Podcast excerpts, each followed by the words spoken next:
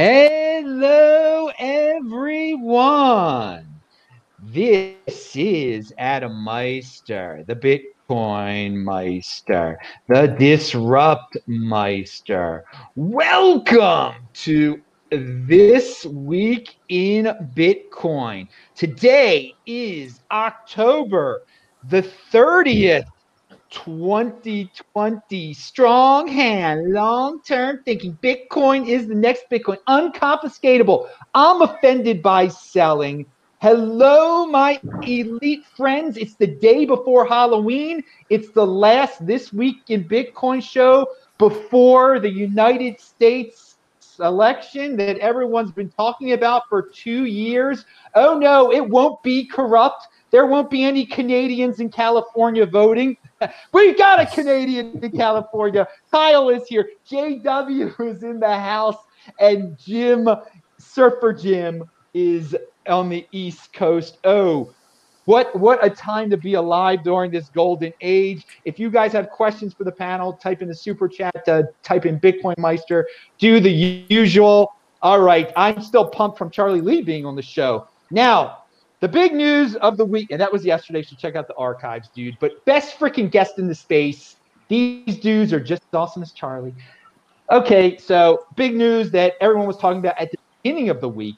And we will get to current events, by the way, because all three of these dudes that are on the show right now are strong-handed Bitcoiners who were never scared by all the hysteria that's been on T V in February. All these guys have been freaking great. So it, it's it all came together perfectly that before, because it might all disappear. All the hysteria might disappear on Wednesday after the election's over, the, the way things are going. So these guys have been strong-handed the whole time. But, okay, so Michael Saylor's got a freaking lot of Bitcoin, okay? He straight up told the world that he's got over seventeen thousand freaking Bitcoin himself, okay? So this guy has been put on a pedestal by everyone. And I was saying, like, you can't worship the dude. But even this was like, whoa, man, you were so hardcore. You just didn't get it for your freaking business. You are, you understand what scarcity is. You spent nine figures on freaking Bitcoin. You now personally own almost zero point one percent of all the Bitcoin circulating out there.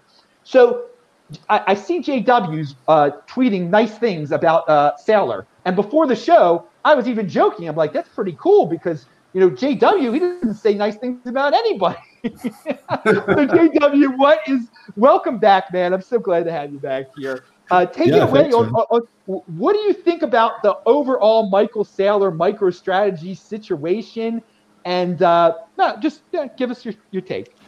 Yeah, I mean, I think I think everything that people are saying about it, uh, as far as being excited that somebody that uh, that has a good track record of being successful, you know, this is it's kind of like Jack, you know, uh, Twitter Jack uh, coming out and saying uh, good things about Bitcoin. It's it's a big it's a big step. Um, because there aren't very many billionaires that are that are you know saying good things about Bitcoin, right? You can count them on one hand.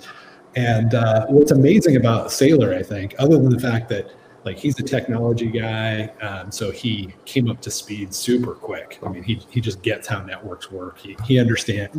He didn't have to go through a, a scam coiner phase, right? He didn't have to touch Litecoin or any of the uh, any of the retarded scams that people have pushed.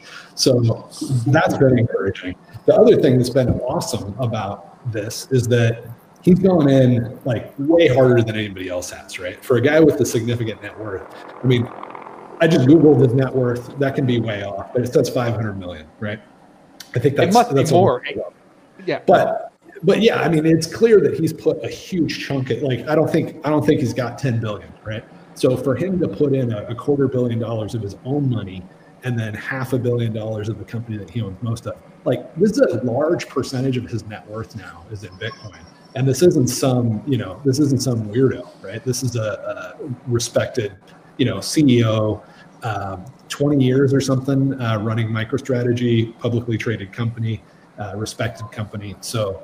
It, I think it is as big of a deal as people think it is, and uh, the hope is that, you know, like Square following suit with their their investment is huge, um, but he, I think he kind of represents two huge narratives, right, or, or two huge, uh, let's say, uh, paths for adoption. One is high net worth individuals putting in significant scams, which is like we haven't seen that before, right?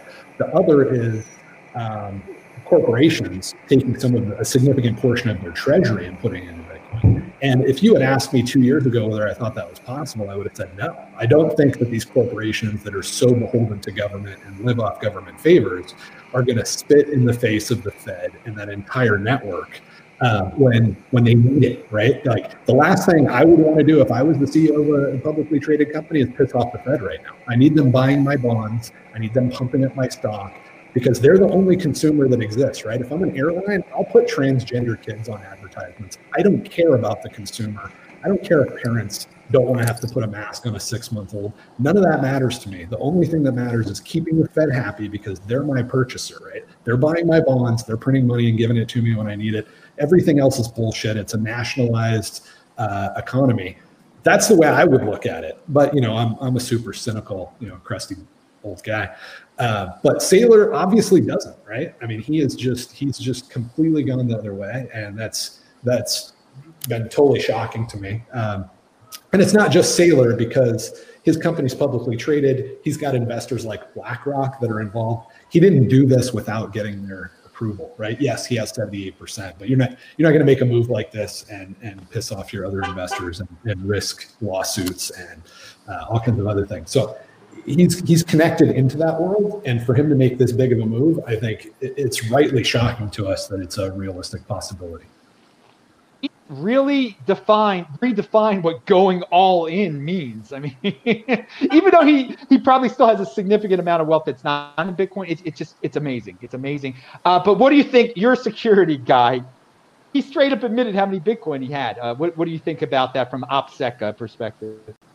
Yeah, I mean, my third, first thought was like, ah, yikes. But my second thought was, you know what? At, at the level that he's playing at, if he can get other billionaires to adopt it and other corporations to go in on it, that that's probably a better move for his own personal security. Like, he, I'm sure he's spending seven figures on on uh, you know, guys with A R fifteens as it is. Um, But uh, yeah, I mean, it, a, a lot of a lot of security comes down to politics, right? Like, you wouldn't think somebody like Gaddafi could have lived for more than a few weeks without getting taken out. But you've got enough politics, you've got enough uh, powerful people that are trying to support you.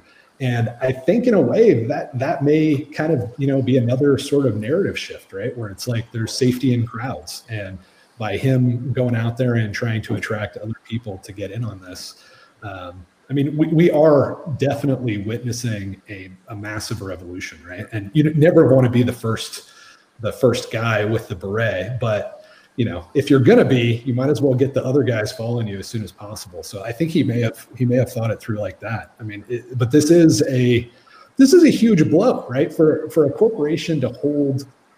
I mean, imagine if if uh, if they went in all, all in on uh, you know. Uh, Chinese yen or R M B or whatever, right? Like that, that's a huge statement of alliance. And uh, for for a U S corporation to uh, to really say we're we're effectively leaving the nation of the United States of America, right, with our assets, and we're putting them into this other uh, non-nation state uh, store of value is is a pretty big deal. So I mean, he's he had to have a lot of stones to do the first thing that he did, which was make these investments in the first place. Um, so I'm not totally shocked that he's uh, he's got the stones to say, you know, uh, I'm doing it. I'm doing it with my personal wealth, and uh, you guys should follow me. So it's it's bold. It's it's uh, it's impressive. But but I think if it uh, you know, if it works and we do get a lot of Bitcoin adoption, uh, he's going to be a lot safer than just trying to keep it secret, which is pretty much impossible anyway with those amounts. It's better to be the first than the last. And if if it works out like we think it might, his corporation is going to be incredibly wealthy. He's going to be incredibly wealthy. It's just, it's amazing. And it's a huge story. And we're going to get back to it in a second. Uh, but I want to get to Kyle, as everyone can see.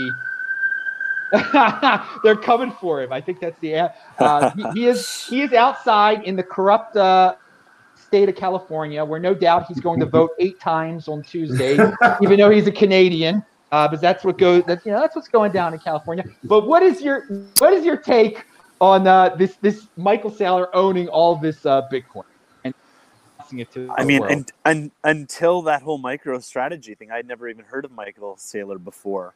Um, and then I guess with this uh, this announcement too that he's that he personally owns seventeen thousand Bitcoins, I was like, yeah, from an OPSEC point of view, it's like, whoa, bro, pointing, painting a major target on yourself. But alas, like like J W mentioned, like he'll be okay, and he's got the funds to protect himself.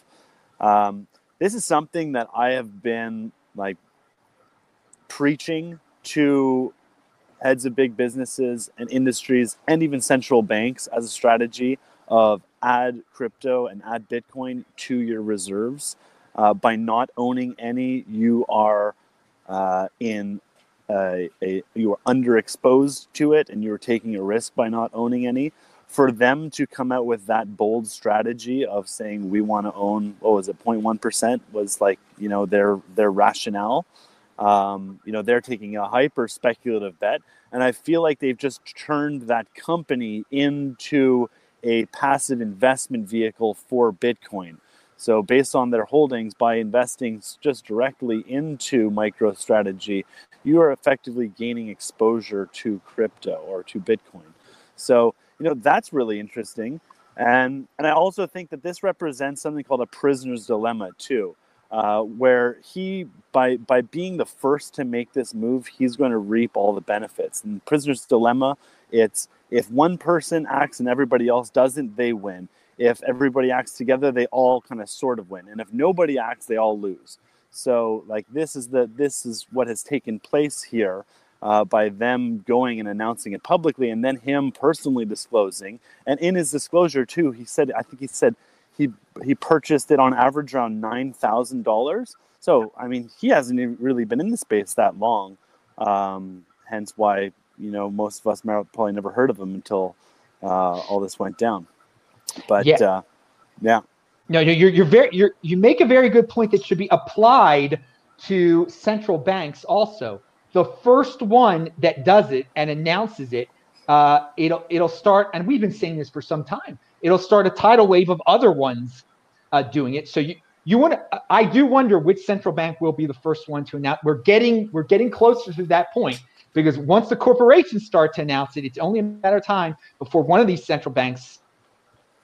Right, and some of the central banks steps up like, and says, "Hey, know, have a we've been buying it for an average of ten thousand dollars or nine."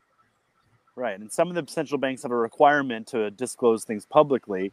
But I would imagine that there are some central banks that already have it on the balance sheet and they've been quietly accumulating it, who don't have any reporting obligation, who are operating in, uh, let's say, um, somewhat shady countries uh, where the rule of law doesn't necessarily apply, and you know transparency and accountability isn't the the uh, you know the request of the people, or isn't the purpose of the government. So again, when And I've I've suggested this to the Canadian Central Bank as well, is and trying to identify as well, and this is something I did a fair bit of work around, was how much Bitcoin should they buy?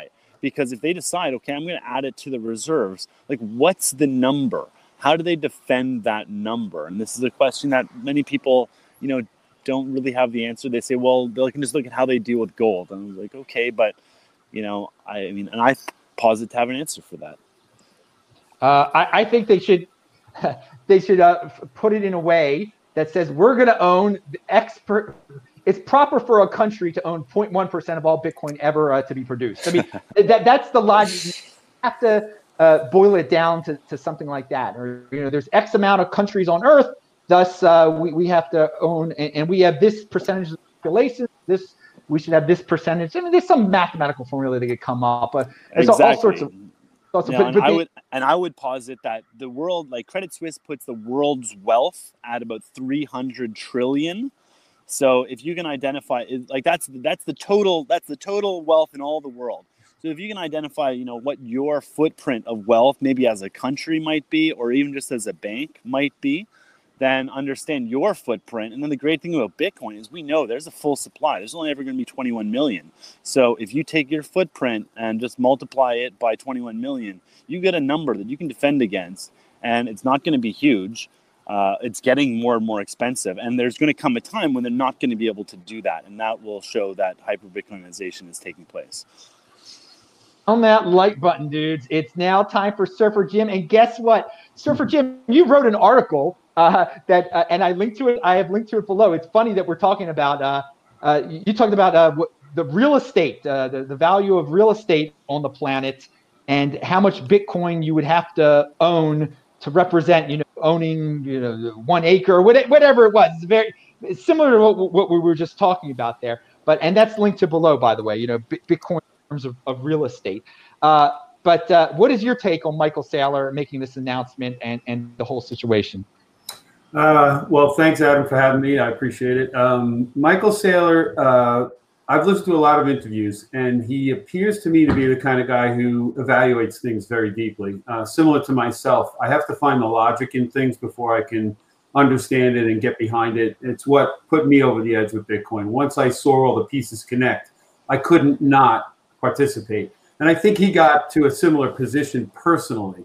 Um, I think what motivated, motivated him was looking around at the business world and trying to navigate what he's personally going to do with his business holdings and then, of course, his personal holdings. And he was fortunate enough, uh, we all know he dismissed it in twenty thirteen, but he was fortunate enough to see Bitcoin again, pay attention to it this time, but not just pay attention, literally deep dive into it, to the point where he was completely red-pilled and he had to convince everybody around him to open their eyes and really see it. Once he did that, very methodically, by the way, by forcing people to watch videos and reading things like Vijay Boyapati's Bullish Case for Bitcoin, those other board members and, and other important people that had to agree with him all had to get red-pilled to the same level. And uh, you think about his purchase price for a MicroStrategy is around eleven thousand one hundred eleven, he says, and his own purchase price was around nine, which means he was buying while he was convincing the rest of the people to buy for the corporation. So he was already in this deep, made a very, very deep personal commitment, convinced everybody around the business that had to be convinced to allow the business to take the same position. And uh, I just think he's just a very methodical analyst who looks at this very, very logically. And back to your um, your uh, mentioning of uh, the footprint, uh, you know, his footprint as a corporation, a central bank's footprint uh, in the monetary system of the world. I do think that there is some logic to, if you are a central bank or a corporation, looking at where you fit in the current monetary system and then saying, if I wanted to be at the same level in the Bitcoin monetary system, how much Bitcoin would I have to own? Uh, I'm not sure if anybody could ever get the amount that they would calculate out to be the right amount because Bitcoin's very limited. Um, but that is one way to look at it. And referencing the article I wrote about Bitcoin and real estate, I simply tried to divide up all the real estate on the earth by the amount of people. And if you did that, how much acreage would each person get? And then if you divided up all the Bitcoin, how much would you get? And turns out you'd get a little more than an acre or two uh, if divided equally, and your Bitcoin would be about two hundred thirty thousand Satoshis. Um, and at the time when I did the analysis, uh, that would have gotten you the equivalent of like nine acres of real estate if you could have bought one Bitcoin for nine grand at the time. Uh, no, it would have been more like a thousand acres of real estate. So like if you had bought your share of, of Bitcoin at two hundred thirty thousand Satoshis, you would have had the equal share of land. But if you bought a full Bitcoin, uh, you would have had like a thousand acres of land compared to everybody else on the earth. So uh, it's really interesting to think about just buying a small piece of Bitcoin, what that constitutes in the world uh, pool of available Bitcoin and where you land relative to every other citizen on the planet. As you say all the time, buying one Bitcoin, the One Bitcoin Show is what it's all about. You get one Bitcoin, ten, twenty, thirty years from now, either you or your heirs are going to be among potentially the wealthiest people on the planet, because that percentage of Bitcoin will be much higher than almost anybody could ever get. All right. I love that long-term thinking. Hey, he's, his article, again, is linked to below. Jim, we're going to stick with you uh, on this question. Uh, so MicroStrategy, it was a huge story in September. I said it was the biggest story of the year. Saylor keeps on taking it to a new level every freaking week here. Mm-hmm. um, and yeah, I, I do assume he has like uh, a, like a million dollar security force at this point. J W makes a good point. But is what story is bigger? The PayPal story, that PayPal now you're going to be able to buy is soon uh, cryptocurrency on PayPal, and uh, again, you're not going to be able to properly own it, but still the eighty percenters are going to get it thrown in their face that they could buy Bitcoin now. It, or is the uh, MicroStrategy story big, bigger? Wh which one do you think is the biggest story of the year right now, Jim? Uh, I think it depends on where you are within society. So uh, I did not know about MicroStrategy until I heard the news. I didn't know who Michael Saylor was either. And most of the world still doesn't, because they're not at that level of paying attention to Bitcoin or corporate treasuries or any of the other stuff that people in this community routinely are paying attention to. But um, everybody knows about PayPal. And if they just hear about that this thing they've been using for years has this new thing called Bitcoin on it, just that alone is huge. So for the average person, I think that's much bigger news in the long run. Now, they're not going to understand it, as you just said. Uh, currently, they're not allowing withdrawals, so uh, you know, not your keys, not your Bitcoin. But the uh, the marketing that that brings to Bitcoin is huge. So I think ultimately it could be a slightly bigger story in terms of reach. Um, but I think Michael Saylor's story is more important in terms of principles of, of people that have lots of money that want to protect their wealth, that see the big macro picture. Um, his story is important to those people. The uh, PayPal story, just mentioning Bitcoin, is going to be important to the regular folks out there. So I think it's all good. Uh, possibly the PayPal story hits more people ultimately. All right. Uh, in terms of scarcity, I, I think, uh, well, we'll see who takes off. That, that's uh, yet to be determined, which uh, which story will take uh, more Bitcoin off the market. I mean, if you combine what he personally took off the market, what his company took off the market, uh, PayPal is going to have to take quite a lot off the market. And but they should, uh, well, if they don't practice a fractional reserve lending. Anyway, uh, let's go. What do you think? Right? The, what do you think's the biggest story, uh, uh, Kyle? PayPal or uh, MicroStrategy? Uh, I think personally, I think MicroStrategy is the bigger, bigger story, because that shows the the inclusion of reserves into it, and that can trigger massive amounts of money into it. The PayPal story, I don't know, like just in looking at the terms of it. You know, again, like, is there going to be verifiability of PayPal's holdings of crypto? Will they actually be holding any con- any crypto, or will they be taking contracts out on crypto? Um, yeah, I mean, I just, I just, I just don't, don't really trust, trust, uh, trust that solution. But again, PayPal, I guess they are big, were big. I don't think they're as big as they once were in terms of, but I don't know. I, I don't, I don't really use them, so I don't know too much about that, but the the the MicroStrategy move was a bold, bold, badass move that we knew was going to be coming at some point, and it's come, it's arrived, and you know we're we're we're one day away from twelve years since the Bitcoin white paper uh, was released. So it's taken almost twelve years for that to occur, but uh, yeah, that's incredible. The other thing is, you know, Jim was saying that he's that he's. that Michael Saylor is a very, you know, a very technical, researching, programmatic person or pragmatic person in his approach. Uh, but I would also say that it sounds like there's a spiritual element to it as well. If he is coming at it, if if he's de- his declared purchase or average price was eleven eleven eleven, um, so you know that's just a, a, a high resonance number, and for that to be the official number is only a good sign, in my opinion.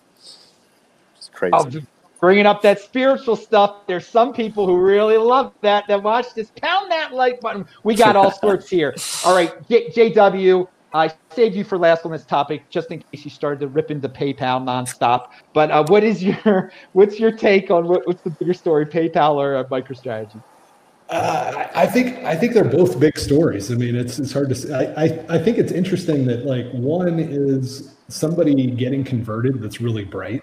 Right, that's that's the Michael Saylor thing, and getting converted in like a really big way, right? Where he's putting in a huge chunk of his net worth, and he's blazing the trail, and uh, you know he's he's acquiring it personally and getting the company to acquire it. So he's created this roadmap for anybody with half a brain to follow if they've got some some money. Um, I mean, it's it's pretty brilliant. But on the other hand, like, PayPal is the enemy, and they've adopted Bitcoin now, and that might be better, right? Like we we want the bad guys to uh, to start supporting us too. Um, and, you know, would it be a big deal if like Bank of America suddenly allowed people to, to uh, transfer funds instantly from U S dollars to Bitcoin and back again? Totally, that's totally a big deal. Um, partly because they suck so bad, right? Um, and that's, I think, what applies to PayPal. I mean, they're they're one of the worst companies ever. Uh, the history that we have with them and, and WikiLeaks is, uh, you know, a stuff of legend, um, and uh, they're the worst. But there was so much pressure even they had to at least support Bitcoin in some way. I do think they'll eventually allow withdrawals. I think that, you know, it's it's pretty typical for companies to roll out like a very sort of limited uh, thing. And I don't think they're any worse than Coinbase or a lot of these other exchanges as far as the threat of fractional reserves and that sort of stuff. I mean, I, I understand the community is like a new abnormal or, or, you know, significant hatred of PayPal. So, uh, but at the end of the day, I think, you know, they, they enabled Bitcoin purchases. I know it's in quotes. I think that they will enable withdrawals. And I do think that it's a big deal that more and more companies are adopting it. Um, you know, Cash App is great, and they're they're they're huge, uh, but PayPal's bigger, uh, and uh, they're you know they are the crusty old uh, sons of guns that that we need to take over. So it, I think it's I think both are really good stories, and uh, I'm I'm looking forward to just seeing more of the same. We need these uh, we need these pieces of good news in a, a super uh, dark and depressing time in, in politics right now. So the more the merrier.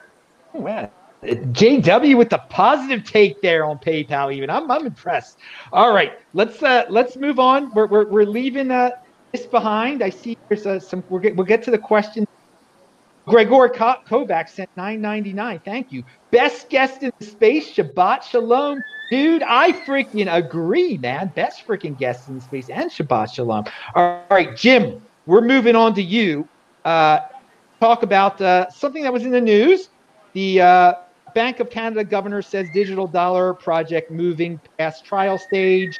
If another country has one and we don't, that could certainly create some problems. So we want to make sure we're ready in an interview. Basically, Canada is getting closer to having a central bank digital currency. Uh, there are a lot of countries, like there's a, a race to be the first one uh, to, to do this. And the, the stories are linked to below. And by the way, all three of these guys are linked to below. Uh, you should follow them all on Twitter. But Jim, what, what's your take on uh, a central bank digital currency race, Canada talking about it in that article? Jim. Uh, Jim? A- anyone hear me? We lost Jim. No, he should be. He's right oh, there. Jim, I think you're oh, muted. Sorry. Yeah, yeah, sorry. I just realized. Um, can you hear me now? Yes, sir. All right. Sorry about that. Um, yeah, the central banks, uh, I think what's happening is smart people that high up in, in banking and in government are, uh, they also understand Bitcoin, just like Michael Saylor. And I think uh, the reality is they, they recognize Bitcoin cannot be co-opted, but their own central bank digital currency will allow them the same power that they've had with the printing press currently with money. And I think... Uh, They're going to sell that as, you know, good for society, but really it's just good for them. They'll be controlling people's money at a, at a much higher level than they currently do now. So I could see the race for all central banks wanting to create their own digital currency heating up very, uh, very quickly and, and very seriously among them. But I don't think it will ever really compete with Bitcoin. To me, it's just another centralized authority controlling money, which ultimately controls the lives of human beings and steals their productivity over time, because they can just make as much of it as they want, just like the current system. So uh, it doesn't surprise me. Uh, I think in the end, though, humanity will win if they have Bitcoin as their money, not any central bank digital currency as their money. I, I think we will definitely see uh, a major, I mean, it might be than the twenty twenty-four halving. It's got, there'll be the twenty twenty-four halving. We're going to have plenty of central uh, bank digital currencies out there. These things are all about monitoring and controlling the population, but the eighty percenters will uh, gladly accept it for some unknown reason. Well, convenience. And because they're told, yeah. they, they, they do what they're told, as we have seen with so much in the current environment. Uh, but it it is interesting that Canada is, is trying to really making a, a play on this. Uh, you know, they're, they're trying to stay on top. I, I think temporarily it probably will help them if they're the first one to do it. J W, what's your take on the central bank digital currencies, Canada, et cetera?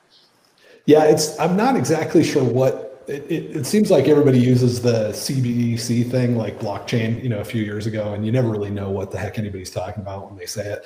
But uh, I think there's two kind of major possibilities. One is that They they don't roll it out to consumers, and it doesn't really affect consumers. In which case, it's it's just a big nothing burger because it's all databases in the background anyway. So that there's there's nothing there. It's blockchain, you know, at I B M or something. It's just completely nothing. Um, But if they do roll out something to consumers and it has a few attributes, like the, the things that I'm looking for is, one is, do you have your own keys? Even if you're still trusting the central authority, is it a wallet-like experience? Or is it tied to your identity? Because right now, banking is all about your meat space identity. And that's not great for all kinds of reasons. So if they enabled us to have, even if it's just dollars, a Tether-like experience, right? Where you still have a wallet and the keys are what control it, even though it's with permission. Um, and if the payment is fast and irreversible, all of those three things would be epic. That would be amazing. Um, and part of the reason that it would be amazing is that it would make buying Bitcoin so much easier. It's such a pain in the butt to buy Bitcoin right now because of the legacy rails. They're so bad. If I was to send you money right now through an A C H transfer, you can't be sure that I'm not going to claw that money back for like six months. So it's literally a six-month transaction period. Uh, the consumers don't know that because they get a deposit in their bank account from their boss and they run off and spend it and they feel good about it. But five months later, if their boss wants to, they could say, oh, that wasn't authorized. And the default thing that the bank will do is reverse it, claw it out of your account, and you're screwed, which is, which creates tons of room for fraud. And I don't know how these companies are even able to sell Bitcoin in that environment. So I think if something like that comes out of it, it'll be great. It'll increase competition between countries uh, because, you know, you'll be able to you'll be able to easily buy, uh, you know, right right now, I'm sure through E-Trade or something, I can buy foreign currencies. But if everybody can do that, it's really accessible and easy and you don't need identity. That'll be kind of an interesting thing. Um, and I do think that if China rolls out digital R M B and nobody else does, obviously demand for digital R M B is going to go up because you've just created a, a global market, right? Somebody sitting in Zimbabwe can buy some digital R M B. And, you know, digital R M B sucks, but maybe it doesn't suck as bad as the, the local currency in Zimbabwe. So that's that's going to be interesting. But I think ultimately the thing that matters about it, if they do do it, is that it will uh, just make it that much easier to move over to Bitcoin and that much harder for somebody to argue against Bitcoin, right? Like right now, most people still think there's gold in the vaults. There's no gold in the vaults, right? But we're a small group of people that kind of know that. Once you've got an app and it's like Bitcoin, digital R M B, U S D, Canadian dollars, and they're just different menus, uh, that's going to start getting people to think like, well, which one's held as value more, right? I, I, don't, I don't really want you to send me this one. Uh, I certainly don't want to have to uh, accept, you know, Zimbabwe dollars. Uh, I, I think I'd prefer U S dollars. But actually, you know what? Bitcoin's only a button away. So it'll be interesting to see how it all plays out. But uh, fast, irreversible transactions would be huge for Bitcoin adoption. All right, let's go to the Canadian. What do you think about the uh, Canadian uh, central uh, central bank digital currency possibility? Uh, I think it's been something that they've been looking at for a very, very long time. I know I was having meetings with them as early as twenty fourteen around this. Um, but, you know, like like what J W was saying, if, if it will enable people to become more comfortable with digital currency, I do not really, I do not believe that it will be a public blockchain that any wallet can basically, you know, add the functionality to be able to generate key pairs for. Uh, the Chinese, the you know the R M B that they're that they're that they're testing out right now is in partnership with the banks. So the banks are the ones generating the wallets. Uh, I think that's probably what's going to happen in Canada as well. As they'll partner with the banks, the banks will be able to generate the wallets. Uh, in terms of having a digital dollar, I think there's huge benefits to that. I mean, we can start looking at a lot of the the inefficiencies of the current monetary system and the and the settlement that occurs within it, and we can see. You know, instant settlement of taxes, um, you know, being one thing, especially on payments, when in Canada we have, you know, uh, provincial sales taxes and then federal sales taxes, uh, and being able to, you know, remove that liability from the businesses is one thing that, you know, I've spoken at length about uh, that can really enable, like reduce the liability on businesses to act as tax collectors and tax holders until some later date, which ultimately just puts them in a in a tricky position because, you know, if I'm like, Meister, here's a thousand dollars, hold on to this and you, you remit it later. Like that just puts undue risk on you. So that's one of the challenges of the existing system. But if we have a digital dollar that has, you know, programmatic elements to it, uh, we can see all sorts of benefits. Uh, ideally, I want to have it in the wallet. I want to be able to be able to take payment in it, and I want to be able to make payment and u- utilize the benefits of uh, you know, the the global exchange networks and decentralized exchange networks to be able to make a payment using Bitcoin and have the Canadian merchant settle in dollars. They receive their subtotal, and the government receives their their cut of the taxes uh, instantly. You know, I, I see that's that's where it's, it's going. But, you know, at a high level, they're not calling it blockchain anymore. They've dropped the term blockchain from it.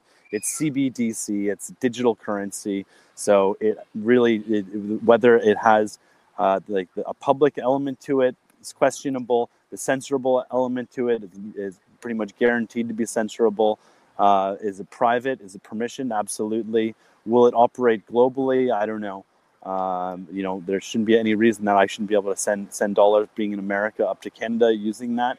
But uh, will a, a business down here accept it? Probably not. That's one of the things that the central banks are very concerned about. And like, you know, and above the central banks, the geopolitical planners are really concerned about uh, a sovereign nation issuing their own currency that the world can adopt because A, they don't like their currency, or their currency is a terribly performing currency, and they'd much prefer to have the, you know, allure of stability that, you know, a Canadian dollar might provide. So there's lots of things to consider uh, with this. Overall, I think it's, again, it's just, there's a lot of pressure on their behalf. I remember Payments Canada wrote a report about four years ago saying blockchain, it's just not ready, not ready, not ready. But again, they are, they are uh, existing gatekeepers, and they don't truly want to work with disruptors, and they want to keep their business lines intact. So of course they're going to say that. Uh, but, you know, ultimately, the Bank of Canada has a decision to make. And if they choose to release a public wallet that everybody in Canada can use, that is going to be a major threat to the deposits of Canadians within the banks. So it's a very fine line. There's lots of uh, political ramifications, societal ramifications to the release of it. And that's why I think there's so much study and discussion going on for years now around it, but we haven't really seen anything launched. We did see the R M B get launched in Shenzhen last month, where they airdropped one and a half million dollars with a with a caveat that you had to spend it, um, you know, as basically a test uh, amongst the population there, and I believe it was very well received. Uh, but again, like this is, I'm I'm I, there's there's two sides to the story, uh, but overall positive positive for Bitcoin. It, it could be a way for federal governments to put private banks out of business. Uh, that that's uh, one way that they could go with this too. Um, everyone would have a uh, account with their uh, Federal Reserve, or the, the equivalent of, uh, so you wouldn't need private banks anymore, which would be uh, unfortunate, I, I think. Uh, you another great point you brought up is that if these digital currencies from these big, powerful co- uh, countries are truly global, then yeah, why in the heck would you still be in your third-rate uh, fiat anymore in your uh, third-rate country? Uh, and so I, I, I do, th- I do think they will be global, and I do think a lot of uh, tin pot dictators are going to lose control over the uh, the printing ability in their countries, because their people are going to opt into maybe U S dollar coin, or Canada coin, or Japan coin, or whatever. So. Um, If you and if you're living in a, too. Oh, excuse me, and and, and just... there's all and there's also the challenge too that they're be facing competition now from the rise of the stable coins, both like Tether-like stable coins and synthetic stable coins. So like they have to do something, and they have publicly declared that they're afraid, they're like concerned about, you know, the growth of these networks. It's still very early, but they're gaining momentum. And it's very difficult to combat, uh, you know, a rising tide. It's, it's it'll be very interesting to see how it develops. Again, the best way to just sit back and relax and enjoy the battle is to own Bitcoin and just see all the other, you know, let the Tethers fight the Canada coin versus the third uh, tier coin. Oh, they're monitoring me with this coin.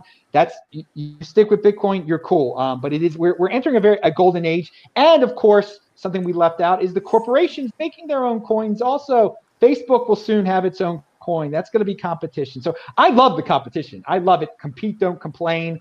Uh, I have no problem with all these things happening because I'm in the best one. I have confidence that Bitcoin is the best one. So let, let Facebook have it. Let Canada have one. Let Tether have it, whatever. Okay, before we move on to the election stuff, does anyone else have anything to say about this? Yes, I do, actually. I wanted to ask J W uh, what his opinion was about – Uh, you mentioned um, the idea that you can have final settlement in a digital uh, central bank digital currency. Um, I'm of the thought that the average person is going to want reversible transactions like they can with their credit card, you know, when they don't believe it should have been sent and they want to reverse it back. And that type of functionality certainly puts too much control in their hands. Um, uh, and what Kyle said about uh, extracting taxes automatically, again, you know, programming something into your money that you don't get to control is is not really a great feature. Uh, that I think a lot of people aren't going to like that kind of thing. I'm just wondering, J W, do you see a, a way that you can have final settlement with a central bank digital currency where they really are not controlling it, like with Bitcoin? Yeah, no, that's a good question. It, it definitely is just a policy decision, right? Like, it's not a technology thing. They can do it right now. I, yeah. I think, you know, big picture, all the stuff that we would be worried about with uh, central bank digital currency, we have now, right? We have absolute surveillance. It's completely exactly in the United States with paper money. Um, if you do, and the other person deposits it, they're going to be asked who they sold the car to, right? Like, if it's above ten thousand dollars right now, they're they're they're and they're constantly dropping it, and they're constantly printing more money. Like, they just printed. They're they're publicly saying like twenty two percent of the U S money supply increased over the last few months. If that if You know, if history is any guide, I would say it's probably closer to one hundred percent, because they always lie. They always understate how much money they've stolen from people. So as they do that, as they print more money, they don't even have to decrease the amounts, right? Like, there's there's a, a concern about this new uh, rule that's going to make the travel law where you have to report current transactions outside of the U S or, you know, across border down to a certain size, bring that money down.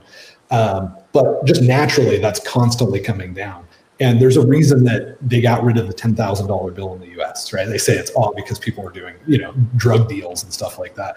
It, it, they they can do very subtle things like that that don't seem like that big of a deal, but make it completely impractical to use paper cash. And then you're using Visa and your debit card and all these things. And all of that stuff is being fed to the to the N S A, right? Like, the, the N S A has a, a, a major tap into every single internet service provider of any size, right? There's like a, a room in the data center where cable split and they go out. We know all this stuff from Snowden. Uh, and, and we know that, like, for example, if uh, if some Russian oligarch uses his Visa card, we know that data comes to the U S, right? And goes into a Visa data center, which goes directly to the N S A. So it's not as if all of these, like, surveillance systems and the fact that it's all, you know, can't your, your bank account can be shut off and all of these things that are terrifying. We already have all of that. Uh, but, you know, it, it's a good point. Like, a lot of this is just policy decisions. And if they wanted to, they could make, they could give you the option of creating an account right now. Like, maybe you have an account that has your, you know, one hundred thousand dollars in it, and you don't want to risk any transactions coming out of there not being reversible. And then you have something that is, uh, you know, it's got five grand in it and it's completely irreversible.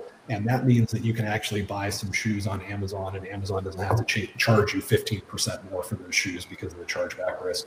Uh, there's no technology reason for them not to do it. But I think what this kind of represents is not really an improvement in, in the technology that central banks are using and our, and our payments infrastructure and all of that, as much as an, a recognition that Bitcoin enables all these user experiences that are that are really hard to live without. And I think over time, whether they call it a C B D C or whatever, they're going to have to start behaving more and more Bitcoin-like uh, just, just to be able to survive, right? I mean, there's a reason that the, the Chinese want everybody outside of their border to be able to hold digital R M B. And they're not saying that's the reason, right? They're they're saying, oh, we just want to enable new technology. But, you know, we, we've seen enough scam coins go around uh, at this point. We know that they're they're absolutely looking forward to foreigners holding these things. Um, and, you know, giving them value, because then they can print more and then they can spend them on actual goods, right? It's it's the it's the Litecoin scam, right? But it's just a, on a nation state level. Um, so we know that that's what's going on, and uh, I think it's great that they're having to they're having to look more and more Bitcoin-like. Um, and I do think irreversible transactions will come eventually, probably before these things die. Although, I mean, what's cool about the Saylor thing and the PayPal thing and and, and even COVID, uh, which I wish I hadn't said that word, but um, e- even that, it, it shows that, like, there is this tendency for technology to take a long time and be kind of frustrating. And I've seen this in my career a lot. I want to pull my hair out by the time something gets adopted. I think everybody is absolutely nuts for like driving their laptops into their office and home again and not having any face-to-face meetings, right? Uh, but then something happens and finally the masses adopt the technology. So I think we've, we're definitely seeing that that's going to play out with Bitcoin. It's going to be, you know, frustrating. It's going to come along and then all of a sudden, boom, you know, there's going to be some events that, that just put it over the tipping point. Uh, so I, I think, you know, this is definitely along those lines, but you're right. It's, it's policy decisions. It's not technology that, that I'm hoping to change. Right. Excellent. Well, let, let's talk about, we're talking about the government. Let's talk about what's coming up on a Tuesday. There's a big election. And for the last, uh, I mean, last two weeks or so, Bitcoin's price, we've all been very happy. All the fiat freaks out there. Uh, it, it seems like we're in a, a new, uh, it seems like it's going to be twenty seventeen again very soon. And we've all got big smiles on our face. But at the same time, I've been saying there is one, there is one obstacle that seems to be out there, and that is November the third. Um, we all experienced what happened on March the twelfth uh, when Bitcoin had the whole world financially freaked out. Um, I Bitcoin is going to be fine over the long run, but I have been saying that November third could be a day of uh, another freak out. So. That's that's how I want to put the question out there to you guys. Uh, what do you see? Uh, do you see November third being a turbulent day? Do you see there being an outcome in the election? There is no outcome. Will that cause a financial panic? Or will uh, maybe Bitcoin well if things go crazy? So uh, I'll start with the uh, I'll start with uh, Kyle, because you've got a, a slightly different uh, ta- uh I mean, way of looking at things. You, um, you're, you're, you're a citizen of Canada, but who knows? In California, you probably can vote for like eight times if you want to. But w- w- what is your, your, your take on, on the situation uh, uh, with the election and Bitcoin? And are we going to see some turbulence here? Yeah, I don't really know. I, I don't have a crystal ball on this one. Um, you know, it seems like both sides think they've got completely locked up. Um, One of the one of the threats is a contested election that, that, that drags on for a while. Um, I feel like we've been the, the signals coming from the media have been kind of preparing for that.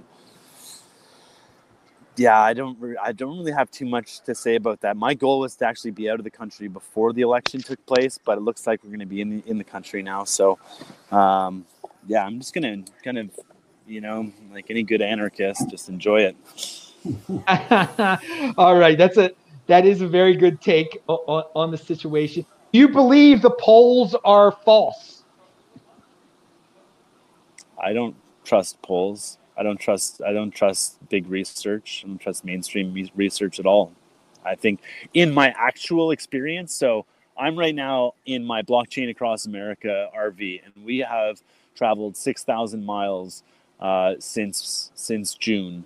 And been all across the country. And I will say, like, personally, I have met, I'd say nine out of ten people that I've actually, like, met and engaged with are for the red team. Um, and that's just kind of my sentiment. And I I feel like generally people are are super pissed off about the whole, you know, pandemic that's going on. Oops, sorry. Um, uh, and, and, and, uh, I don't know. It feels like it feels like blue team wants to wants wants to encourage more fear, and feels like red team is, doesn't want that much fear. So I don't know. I'm I'm uh, I just saw an endorsement from Jack Nicklaus yesterday, which was pretty cute.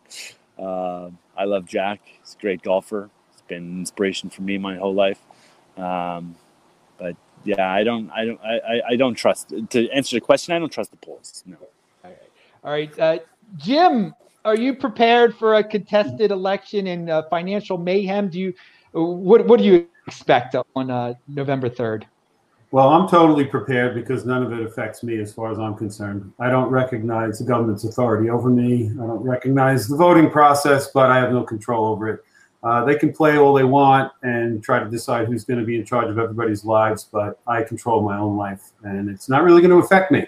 But the puppet masters who control the whole show, they're going to keep as much controversy as they feel they can push society around with, uh, you know, contest the election. Sure, if they think they can get something out of it. Uh, I personally think they're all on the same team. Uh, they just make believe they're not. Um, it's the central bank dominated team of the world. They pay everybody. They pay the news media. They pay everybody to toe the line and keep the narrative alive. Um, it's very manipulated as far as I'm concerned because the money is broken. People that control the money control everything, including the lives of billions of people across the planet. That gets fixed with Bitcoin. I don't think the election's going to change anything for the way society works, but Bitcoin will. So uh, will there be turmoil? Probably. If uh, if it's a very close election, it's going to be a nightmare because both sides are really going to dig their heels in. And, of course, if Trump wins by a landslide, the Democrats will consider it rigged and probably the same the other way. So, yeah, a lot of turmoil coming. Uh, I'm just going to go surfing. I'm All good. Right. I, I like that attitude. But any, do you think the Bitcoin price could fall? Uh, do you think we could see another March twelfth type of situation in, ter- in terms of the financial markets? Uh, ooh, financial markets as a whole, I suppose. Um, I'm not. I don't think Bitcoin would would hit uh, would go down that much this time. I think uh, everybody panicked last time because this worldwide virus really everybody was afraid at the very beginning, and I think people were very unsure. An election, I just don't think is going to have the same overall effect on the value of things. Uh, and I, and even if the market were to were to have a big correction for some reason, I don't feel like Bitcoin would have as much of a correction. And even if it did, I think it would back, bounce back a bit quicker, as it's kind of been doing all year. Every dip in the market, we see a slight dip in Bitcoin, and Bitcoin b- bounces right back, sometimes way ahead of the market. So I'm not terribly concerned overall, but anything can happen, as we all know. All right. Uh, and before we get to J- before we get to J W on this, there was a question out there. He asked me if I participate. Uh, Raw Power says, "Do you participate in elections? Do you think your vote counts?" I am registered to vote in the state of Maryland, which I can predict in the year twenty twenty-four, the year twenty twenty-eight will go Democrat, just like it will this year.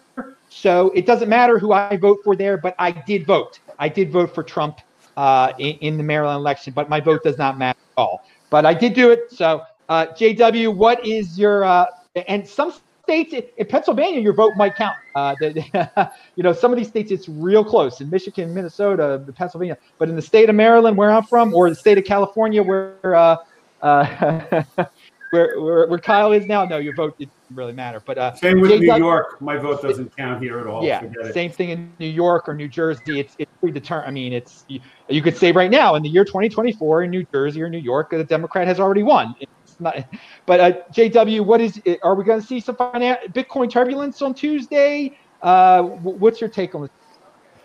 I think it's possible. I mean, my, my normal answer to these sort of questions is I don't care. It doesn't matter. You should be holding Bitcoin for, you know, several years, not not several weeks. Uh, but I there there is something that's kind of changed recently in my mind, and that is, and I think the Saylor thing has had something to do with it, where I was hoping we would get people to the point where they were like, all right, everybody's going to put in one percent, right? It's it's still going to be treated as a speculative sort of thing. Let's let's get the corporations to throw one percent into Bitcoin, the high net worth guys, you know, and, and the little guys too. Let's let's get everybody to one percent.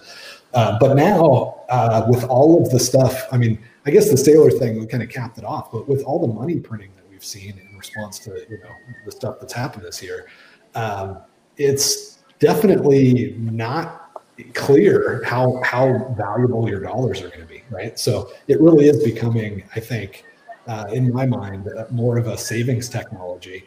And when everybody's got their savings in it, and it, its purchasing power can still fluctuate so much, I mean, it, it kind of sucks. Um, and I I don't know uh, I don't know what to say other than that. Yeah, it can fluctuate a lot, but um, but the dollar is definitely going down, right? There's no question. It was going down probably at four to six percent in previous years.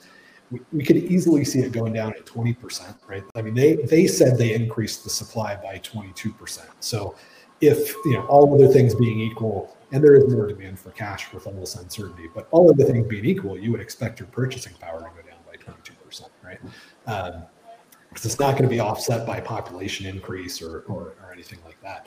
So, you know, it's it's it's a It's a tough question for me now because I can't say that I feel good that there's not going to be a lot of volatility and it couldn't drop a lot, but I also can't give my, you know, standard suck it up, buttercup. That's not how you invest answer anymore. So um, what I would say is, yeah, there's a lot of uncertainty in the world all the way around. Hopefully we can get through this, this period um, over the next few years. Um, I don't think it's all the, you know, team red and team blue stuff going on. I think that's a reflection of some major economic shifts, right? Like the U S was the superpower. China and India just can't help but matter a lot more than us in fifty years, right? So we are going to see that two billion population make a bigger impact on the world than our three hundred fifty, four hundred million. It's just a matter of how that how that transition takes place and who's on which side during the process. And it's it's going to be ugly. And I think that our best hope overall is that we all transition into Bitcoin instead of transitioning from one group of slave owners to another. Uh, but it's going to be tough between now and then. So I think, you know, hodl your Bitcoin, uh, let it let it do what it's going to do, and uh, trust God to get you through it, because it's, you know, there's just too much uncertainty. Very, very good point. No matter what turbulence happens, one Bitcoin equals one Bitcoin. Remember that, people. Remember that. And it will be nice to get through uh, the, the election season, because I think once that's passed, Bitcoin will not return to anything below the, the five-digit realm. But we, we shall see. But I do think, no, I, I think uh, Tuesday is the, the events around Tuesday are a threat to Bitcoin's temporarily uh, to temporarily put low. Uh, ten thousand. Now, I, I, again, I, it's not gonna, it's not gonna be as some dramatic as what happened on the twelfth of March. But and we again, just prepare yourselves, people. But remember, one Bitcoin equals one Bitcoin. Johnny in N, Johnny N Y, thank you very much for the ten dollars. You say thank you, Adam. Now I can say no to anyone. Now, what's he referring there? When you were in the Bitcoin overlay, you you get gain the confidence in yourself. You could say no. You don't have to go along with everybody just to get along, so you can keep on getting paid, okay? That that's part of independence and freedom and being an individual and understanding Bitcoin. You can say no because you know you're not going to lose your wealth. You might lose some friends, supposed friends, but uh, when when you when you start gaining that confidence in no, you, you know that uh, you you are uh, in the Bitcoin overlay and you're valuing your wealth in Bitcoin. All right, well, let's go to something that J W tweeted. That was, we, we're running out of time here, but I wanted to discuss this uh, J W tweet. Discreet log contracts, which are uh, smart contracts built on Bitcoin, or D L Cs for short. Who had a tweet out there, J W, three years ago when everyone was freaking out about Lightning Network, I said it was too early to be more than a critical education for investors. Today, I'm saying D L Cs are going to get mass adoption within two years, and it's going to be crazy. Okay, smart contracts on Bitcoin. Mass adoption, two years. What's this? W. Yeah, so so D L Cs are are they're called discrete log, or it stands for discrete log contracts, but they're basically like, you can think of them as a fancy multi-sig, like a fancy two of three multi-sig or something like that. But what they enable is they enable uh, they they reduce trust on arbiters, right? So if if I was going to buy a pair of shoes from you, and you're going to ship the shoes to me, and I'm going to buy them for, you know, zero point zero one Bitcoin. We could use a third party, right? We could do a two of three multi-sig setup where you have to use two keys in order to spend the money. And so if we agree, you know, I, I receive the shoes, then I can I can sign and release the funds. You can sign and you have them. If we disagree, they weren't the right color or whatever, and you, you don't want to uh, you don't want to send me the right shoes, and I don't want to send them back. Then that third person gets to decide, right? So they they have the third key. They can they pick a side and they decide who gets the Bitcoin. Did, were the shoes actually delivered or not? You know, sort of thing. So that's a real simple smart contract. It's been in Bitcoin for a long time, um, and in theory we could do bets, and people have done bets, right? You see them on Twitter pretty regularly. Oh, I, I bet Trump's going to win. Uh, and, you know, we could we could pick a, a third person between us to make sure that neither one of us cheats and lock up that Bitcoin and make sure somebody gets paid. So it's possible. But with discrete log contracts, the the risk and the incentive for cheating and a lot of other things go go down. So I, I won't try to even do a good job explaining exactly why that is. There's a, a good talk by the SureBits guys on how it works. But the, the end result is that gambling is a lot easier on Bitcoin. Um, it's a lot safer. And the reason that that matters is that it's not just like betting over little things, right? You can have prediction markets grow out of that, which everybody's been excited about. And a lot of that excitement, I mean, we can thank the guys at Augur and a few other scammers for taking a lot of passion and excitement uh, around something that could actually solve things like, like this, this problem, uh, this, uh, you know, uh, let's see, how do I want to say this without hitting the flags again? This, uh, this inconvenience that we've all experienced over the last year, um, part of the reason for it, or really what it is, is it's a disinformation campaign, right? There's not actually a problem there. I think everybody on this call knows that. But with social media and other things, people have been freaked out and they've given away a lot of their freedoms. Something like prediction markets could actually solve this problem, because people that know that it's B S can put skin in the game and bet that it's B S. People that don't know and are stupid enough to actually say it and put their money where their mouth is will bet against it and say, oh, that it, this really is a real problem. And you know what happens after that? Stupid people get poor, smart people get rich. Next time, the stupid people can't vote as hard, right? Because they don't have those resources anymore. And uh, in the meantime, now too, guys. So in case that happens, mad love. okay, okay, keep on doing, keep on talking, Jay. Sorry about that. Yeah. So, so what I was saying is that, you know, if when you do have the ability to bet on stuff like this, uh, like this problem, this uh, you know, health problem, let's say, that we've had over the last. What what you end up doing is um, moderately intelligent people can look at that and they predict elections really well, right? Like if you want to know who's going to win, you, you don't go to the polls, you go to the, the betting markets uh, because there's incentive to tell the truth, right? If you have insider information and you know about, you know, let's say, for example, a laptop that's about to get put out, you can make a lot of money with that knowledge by making a bet that X person is going to win or Y person is going to win. And that is actual real data, right? It's not, it's not all this B S, uh, you know, social media likes or whatever. Um, so that had a ton of potential. Unfortunately, the scumbags at Augur and other places took all that real excitement and that real potential, and they used it to just fleece people, right? Just like the Ethereum guys used excitement around smart contracts in general to fleece a bunch of people and suck a bunch of resources away from working on it on Bitcoin. But what's cool is with D L Cs, just like with uh, you know, Simplicity and Ethereum, we're seeing real solutions come to the marketplace because they actually take time, right? You can't just throw together a, a fancy website with some flash animation and screw investors. You actually have to do stuff. Um, and so D L Cs represent stuff like that actually being able to come to market. And uh, I think that it's going to have a huge impact. I don't think that the health issue that we've had over the last year will be possible in ten years because of D L Cs. Mm, very, let's hope so.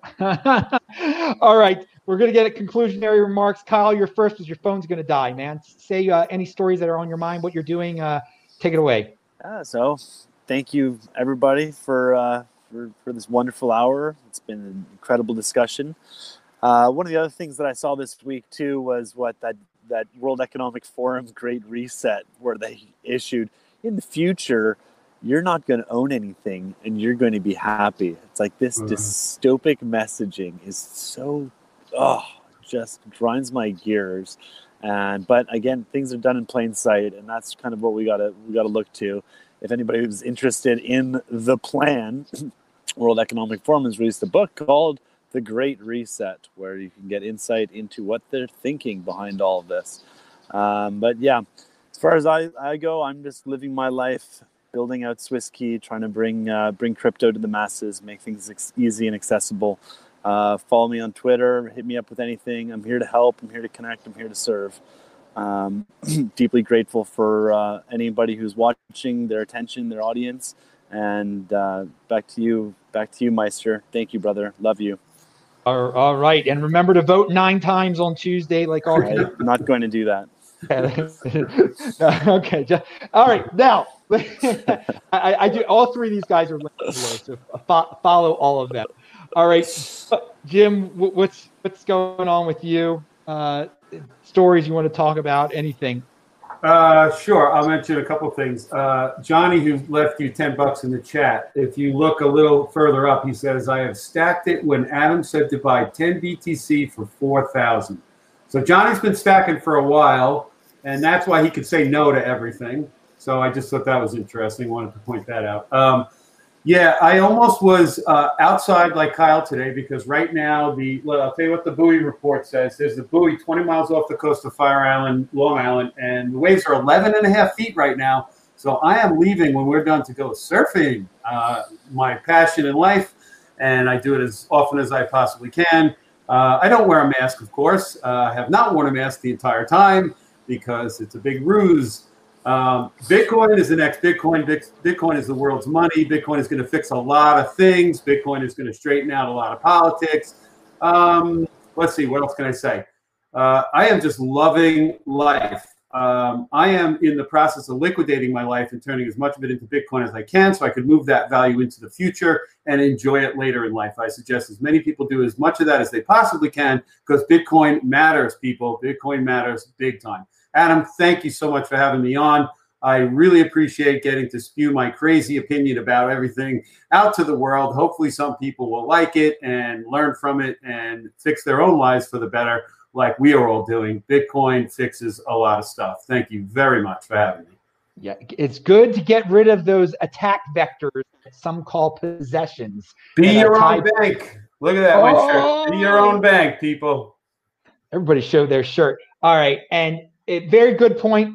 Uh, people out there, the, the, the, the tune is going to change. People say, why not put a one percent allocation in the Bitcoin, one percent of your wealth? I mean, Michael Saylor, woo, He, I mean, he's changed that uh, paradigm. Maybe he's changed that. I, I hope so. And I'm, I'm not giving financial advice, but I obviously have more than one percent of my wealth in Bitcoin, my Lord. And uh, clearly you're going in that direction too, Jim. So, so awesome for you. Uh, J W, we'll uh, let you have the final word here. Ah, well, thanks for having me. It was, it's always fun hanging out with you guys. Uh, I think uh, as far as parting, parting words, I'll just say, it's going to be fine. You know, if, if your life sucks right now, it'll probably suck after the election. If it's good right now, it'll probably be good after the election. So there's, there's a lot of tendency to overthink uh, the importance of, other, you know, it's like the Stoic thing, right? Like uh, Tim May is always good at, at, at uh, kind of pushing this idea that, you know, there's a lot of stuff out there you can't control, but most of the stuff that actually affects the way that you feel in your life is stuff that you can control. So focus on that. Um, so learn to code. Uh, make a good contribution to your family, take care of, take care of each other, and uh, yeah, stack some sats. All right. Good, good uh, pre-election show here. Uh, I'm just writing down some notes for uh, next time. All right. I'm Adam Meister, the Bitcoin Meister, Disrupt Meister. Thank you, guest. You rocked it. Everyone pound that like button. Everybody Shabbat Shalom. We do this Friday, free, every freaking Friday. You never know what time it's going to be at. But uh, we'll be back, and you get a new show here every day. So tomorrow will be, uh, who knows what we'll talk about on Saturday here. Sunday will probably be Beyond Bitcoin or both. Who knows? Tune, keep on tuning in. Subscribe to it. Retweet this. That's the best way you can support the show. And thank you for all the people who did the super chats and support uh, financially. Have a strong hand. You will have the same amount of Bitcoin. Uh, you know, if everything goes crazy on Tuesday, and if you don't do anything crazy, you'll still have the same amount of Bitcoin as you did beforehand, and that's how you value your wealth. Uh, thanks a lot, everybody. See you very soon. Bye.